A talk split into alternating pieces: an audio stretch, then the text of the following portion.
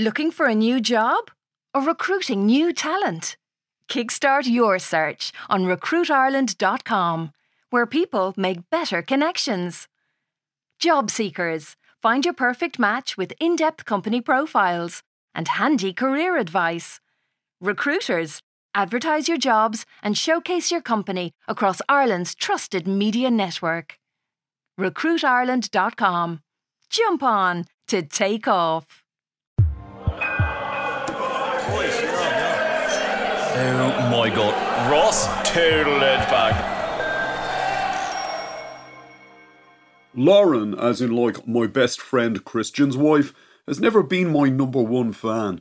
There are many reasons for that. For starters, she wouldn't be what I would call a rugby person.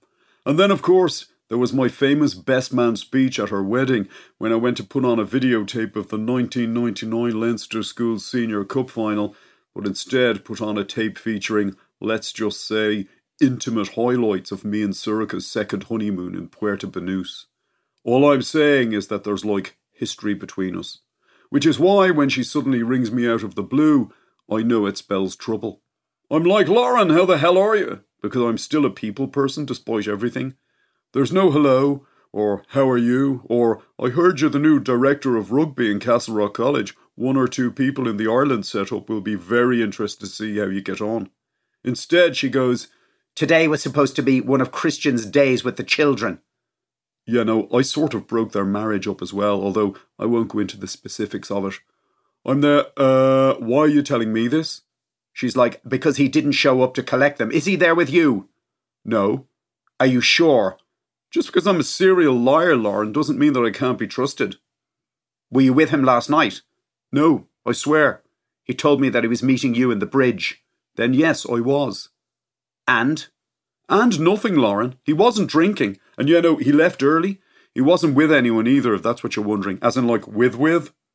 We're divorced, Ross. I don't give a fuck what he does. All I care about is that I've got two children here who are crying their eyes out because their daddy was supposed to bring them to the Lego shop. Fucking Lego. I end up nearly saying it as well. Their eldest must be like 13 now, and he wouldn't know a rugby ball if one hit him in the head. Which one did, by the way, repeatedly when I took him to Old Belvedere to play with the minis back in the day. I felt like such a failure as a godfather that I nearly left him there to walk home on his own. How did he seem to you? Lauren goes. I'm like, uh, in terms of? Well, did he seem happy, sad, what? I don't know. How could you not know what kind of mood your best friend was in? Lauren, we're dudes. We don't talk about shit like that. We tend to stick to.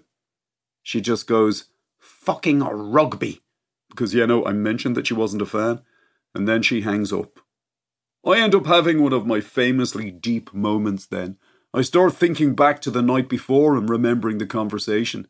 I was naming the squad that I'd bring with me to France if I was the Ireland coach and the World Cup was like this year. And you know, he did seem a bit distant and didn't laugh at all when I announced that I was leaving out one or two, let's just say, monster favourites.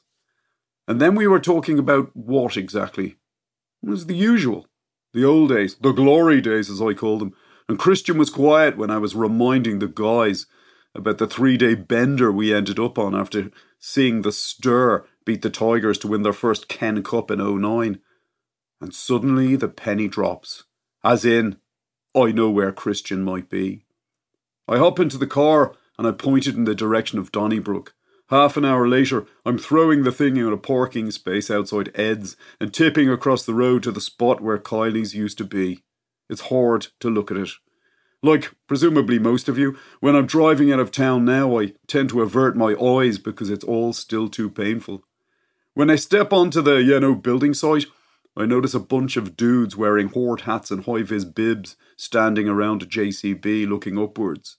And there, sitting in the, I don't know, bucket at the front of the thing, 20 feet above the ground, with his legs dangling over the edge, is the dude himself.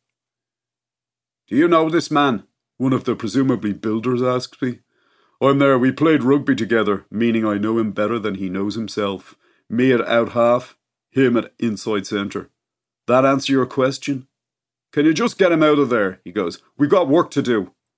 One of the dudes leans a ladder against the, again, bucket of the JCB.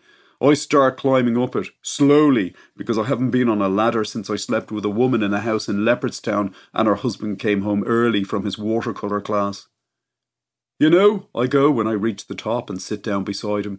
I should have known something was up when you didn't react to me leaving out Peter O'Mahony. It was a joke, by the way. He's the first name I'd have on the team sheet, and he fucking knows it as well. Christian's there.